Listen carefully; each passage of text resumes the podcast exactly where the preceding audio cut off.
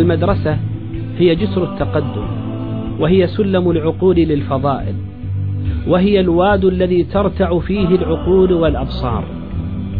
إن كثيرا من رجال السياسة والاقتصاد والفكر في تركيا اليوم إنما هم من نتاج هذه المدارس التي زرناها في رحلتنا العثمانية.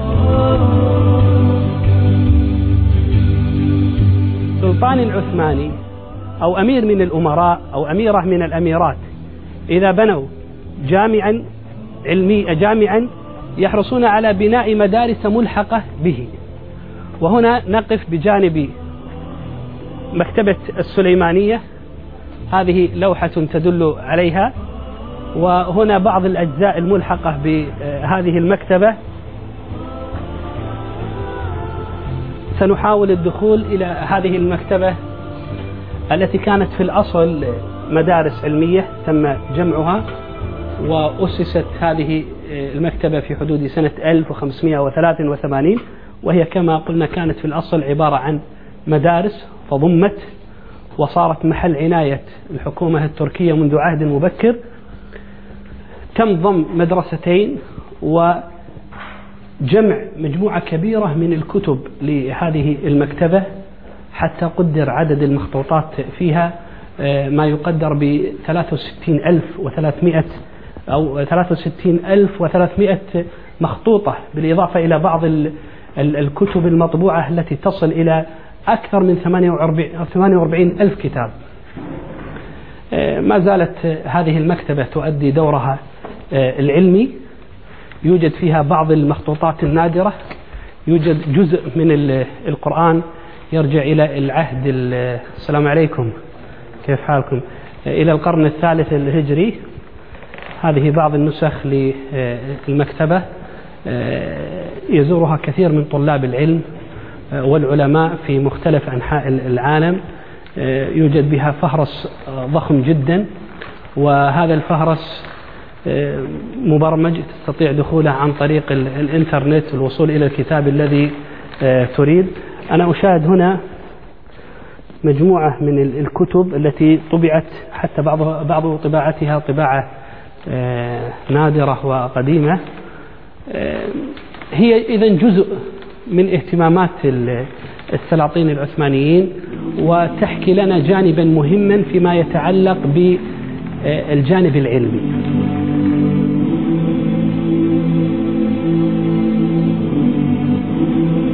لست مستغربا من دولة دام حكمها قرونا من الزمن. لست مستغربا من دولة بلغت حضارتها أفقا واسعة ما زالت بازغة للجميع. لست مستغربا من هذا ولا ذاك. ما دام أن الدولة العثمانية جعلت العلم والتعلم سلما للتقدم. ما دام أن الدولة العثمانية جعلت القرآن منهاجا تسير عليها في حياته. تميز التعليم في عصر الدولة العثمانية بأشكال شتى لكن يمكن أن نجمع فيما يتعلق بالتعليم في الدولة العثمانية في عدة آه، أوصاف ومعالم. من أشهر معالمه ما يتعلق بالجانب الديني في طبيعة المذاهب التي تدرس في هذه المدارس العلمية. الدولة العثمانية منذ نشأته منذ نشأتها كانت تتمذهب بمذهب الإمام أبي حنيفة رحمه الله. ولذلك كل المدارس العلمية والأئمة والقضاة كانوا يتبعون المذهب الحنفي. أئمة المساجد كانوا على المذهب الحنفي. وهذا ما حرصت عليه الدولة العثمانية أيضا في بعض الأقاليم التي كانت تتبعها. استطاعت أن تنقل هذا المذهب إلى كثير من البلدان التي كانت تتبع آه، الدولة العثمانية.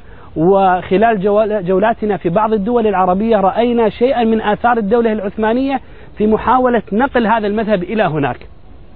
إذا لا يوجد مذهب فقهي يدرس في هذه المدارس العلمية إلا مذهب الإمام أبي حنيفة رحمه الله. من الجوانب أيضا ما يتعلق بطبيعة ما يتلقاه المتلقي في هذه المدارس. غالب المدارس هي مدارس ملحقة بهذه الجوامع كما نرى هنا في جامع السليمانية الذي نحن قريبون منه. فكونها ملحقة بالجوامع يعني أن التعليم تعليم ديني. ولا يعرف في هذه المدارس القريبة من الجوامع أنها تدرس غير التعليم الديني إلا بعد عصر محمد الفاتح لما أدخل بعض العلوم العصرية إن صح أن نسميها عصرية كعلم الرياضيات وعلم الفلك وبعض العلوم الطبيعية التي تأثرت بها الدولة العثمانية وخاصة بعد توسع هذه المدارس وانتقلت من كونها بشكل الكتاتيب والدروس العلمية التقليدية إلى مدارس نظامية.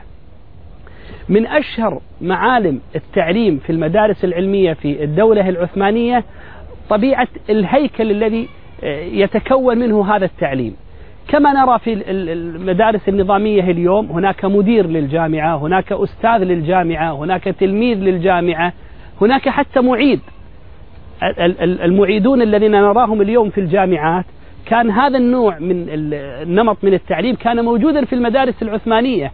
كان الطالب إذا أراد أن يترقى في التعليم يدرس في الجامعة التي يتعلم بها مع في الوقت الذي يدرس فيه أيضا حتى يؤهل. من أشهر أيضا الأنماط والمعالم المتعلقة بالتعليم في هذه المدارس ما يتعلق بأشكال هذه المدارس. لأن الدولة العثمانية لم تكن دولة دينية فقط وإنما كانت دولة دينية عسكرية اجتماعية إدارية ولذلك تنوعت هذه المدارس. هناك مدارس شرعية وهناك مدارس خاصة للأئمة تأهيل الأئمة وهناك مدارس خاصة لتأهيل القضاة وهناك مدارس خاصة لتأهيل المرشدين وهناك مدارس خاصة لتأهيل بعض الأنماط الإدارية خاصة فيما يتعلق في من يخدم السلطان. هناك مدرسة خاصة بالنسريين. النسريون هم الذين يقومون بالإشراف على النسور التي يصطادها السلطان في رحلات الصيد. هناك مدارس خاصة فيما يتعلق بلباس السلطان. ما الذي يلبسه وما الذي ينبغي علينا أن نعمله؟ خدمة القصر قصر السلطاني بحاجة إلى تعليم. إذا هناك نظام خاص للتعليم أيضا. هناك مدارس خاصة لمن هم في قصر السلطان من الأميرات وغيرهم. ويتلقون تعليما نظاميا عاليا راقيا وأيضا هناك آه، لباس خاص بهم ويشرف عليهم أغوات متخصصون. إذا أشكال التعليم في المدارس العثمانية يدل على أن التعليم يتنال يتناول في دولة مدنية حديثة تؤمن بالتعددية في التعليم. لكن السؤال التعليم بهذا الشكل هل حقق فعلا مراده؟ أم واجهت الدولة العثمانية أزمة تتعلق بمناهج التعليم وطرق آه، أشكالها وصورها؟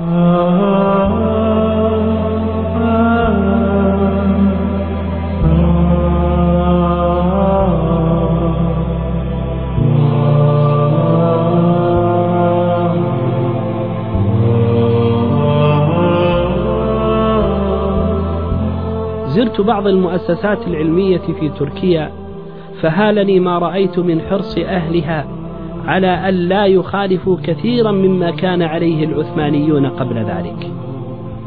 كانوا حريصين على أن تكون علومهم مأخوذة من القرآن والسنة وأن يمزجوا مع ذلك شيئا من العلوم المعاصرة. هنا في إحدى الغرف الملحقة بمتحف مناصق لجامع سليم في أدرنة من إنشاء المعماري الشهير معماري الدولة العثمانية سنان باشا. وهذه الصورة تجسد لنا طريقة التعليم الموجودة قديما في الدولة العثمانية. كان عبارة عن التلقين يلقن القارئ الطالب يقرأها قراءة. ومن ميزة التعليم في الدولة العثمانية لأنهم لا يحسنون العربية ما كانوا يتعلمون مثلنا. تبدأ من سورة البقرة إلى قصار الصور أو من الفاتحة إلى جزء عامة وباقي. لا في الدولة العثمانية قديما كانت الطريقة العثمانية يحفظون نهاية آخر وجه من كل جزء نهاية الوجه أو الوجه الأخير من كل جزء. فآخر وجه من الجزء الأول يحفظونه ثم آخر وجه من الجزء الثاني ثم آخر وجه من الجزء الثالث إلى أن ينتهوا إلى الجزء الثلاثين. ثم يرجعوا مرة أخرى الوجه قبل الأخير من الجزء الأول الوجه قبل الأخير من الجزء الثاني وهكذا. لما؟ لأن هذا العثماني الطالب لكونه لا يحسن العربية ويرى هذا المصحف بضخامته يصعب عليه أن يحفظ القرآن يتثاقل. لكن لما يجزأ له تجزئة كأنها قطعة غير مفهومة بالنسبة له يجد نفسه مع مرور الوقت قد حفظ قسطا كبيرا. ولذلك اليوم حتى المدارس الموجودة اليوم والتي زرناها ومنها المدرسة الجامع الأخضر في إسطنبول يحفظون القرآن في فترة لا تتجاوز ثلاث سنوات. هم من خريجي هذه المدارس وامتداد لها أيضا. إن كل مدرسة من المدارس التي زرناها كانت تحرص على أن تكون امتدادا لتلك المدارس العثمانية. لست مستغربا من ذلك فإن الناس اليوم يفكرون تماما أنهم لا يمكن أن يكونوا متقدمين إلا إذا حرصوا على أن ينهلوا من علوم الأولين وأن يمزجوا من أفكار الآخرين فإنه إذا مزج الأول بالآخر استطاع الإنسان أن يحقق له مكانا متقدما بين الأمم. النظام العلمي في المدارس العثمانية كان مستوحى في الأصل من المدارس السلجوقية التي كان العثمانيون جزءا منها ثم أخذوا شيئا من العلوم النظرية في مصر والشام والعلوم العقلية في بغداد وغير ذلك من العلوم. فتجمع لدى العثمانيين ثقافة واسعة من مختلف المدارس العلمية المنتشرة في العالم الإسلامي آنذاك ثم أضافوا إليها شيئا من ثقافتهم الخاصة التي عرف بها العثمانيون. إلا أن العثمانيين عانوا من النظام التقليدي الذي كان سائدا في المدارس العلمية والنظام الحديث الذي طرأ على المدارس العلمية في أوروبا وفي غيرها. هل يبقوا على ما بقي من آثار المدارس العلمية التقليدية القديمة أم يأخذوا شيئا من المدارس العلمية الحديثة؟ بين هذا وذاك عاش العثمانيون صراعا فيما يتعلق بهذا النمط من المدارس إلى أن أنشئت المدارس العلمية والحديثة وصارت جزءا آه، من المدارس النظامية التي غاب غابت المدارس التقليدية عنها. العثمانيون كانوا منظمين جدا حتى في المدارس القديمة في أيام التلقي عند العلماء والكتاتيب ومن كتب في أدبيات الرحلات فيما يتعلق في آه، سير العثمانيين وسير علمائهم تكلم أولئك الرحالة وغيرهم عن النظام التعليمي الذي كان سائدا عند العثمانيين في ذلك الوقت في فترة مبكرة من التاريخ قبل محمد الفاتح وفي عصر محمد الفاتح وحتى بعد عصر محمد الفاتح حتى المشايخ الذين كانوا يجلسون في المساجد كانوا يخضعون طلابهم إلى فترة زمنية. يجلس الطالب بعد الفجر بعد الفطور تحديدا ثم يستمر إلى قبل صلاة الظهر ثم يرتاح الطالب بين الظهرين بين الظهر والعصر ثم يبدأ يتلقى العلم بعد العصر إلى العشاء وهكذا. منهم من يتلقى العلم صباحا ومنهم من يتلقى العلم مساء ويتلقى العلم في فنون شتى يجلس العلماء على عند هذه الأساطين أو هذه الأعمدة الموجودة آه، في المساجد. ولذلك أكسبه شيء من القوة والثقل ومن يقرأ في تاريخ العلم في الدولة العثمانية يجد أن هذه الأساطين والأعمدة والنظام التقليدي القديم خرج لنا علماء راسخين آه، في العلم تحدثت عنهم كثير آه، من الكتب. فالمدارس العلمية القديمة التقليدية واجهت مشكلة التحديث إلا أنها استطاعت أن تدخل في هذا النظام العلمي العثماني الحديث. أستطيع أن أقول إن جميع هذه المدارس أو أكثرها هي مدارس وقفية. كانت ملحقة بهذه الجوامع أو كانت قريبا منه لكنها كانت من أوقاف كثير من السلاطين والأمراء والأميرات والوجهاء وغيرهم. ولذلك هذا النظام الذي ذكرت فيما يتعلق بالنظام العلمي وترتيبه وتحديد مواعيده يكون منتشرا في هذه المدارس التي حول كثير منها إما إلى مكتبات أو دور علم أو أوقاف ضاعت مع كثير من الأوقاف التي ضاعت في تاريخ الدولة العثمانية. إن من أعظم ما تشكوه أممنا اليوم هو تخلفنا التعليمي. نحتاج إلى تغيير في مناهجنا فيما يكون موافقا لديننا وعاداتنا وتقاليدنا وغير بعيد عن حياتنا اليومية. نحتاج اليوم إلى أن ننقل إلى أبنائنا وبناتنا أهمية التعليم إن الجيل الذي ينشأ غير محب للعلم جيل متخلف. سنجني علقمه بعد حين. إننا نحتاج اليوم أن يكون القادة لأممنا ومجتمعاتنا هم من أهل العلم والفكر والحضارة. أما أن يتولى قيادتنا من لا فكر عنده ولا علم ولا حضارة ولا عقل فمثل هذا لا يستطيع أن يقود نفسه فضلا عن أن يقود غيره. إنما الحضارة والتقدم والريادة بالعلم والعمل فإذا عدمتها الأمم فلا تبحث لها عن أمل.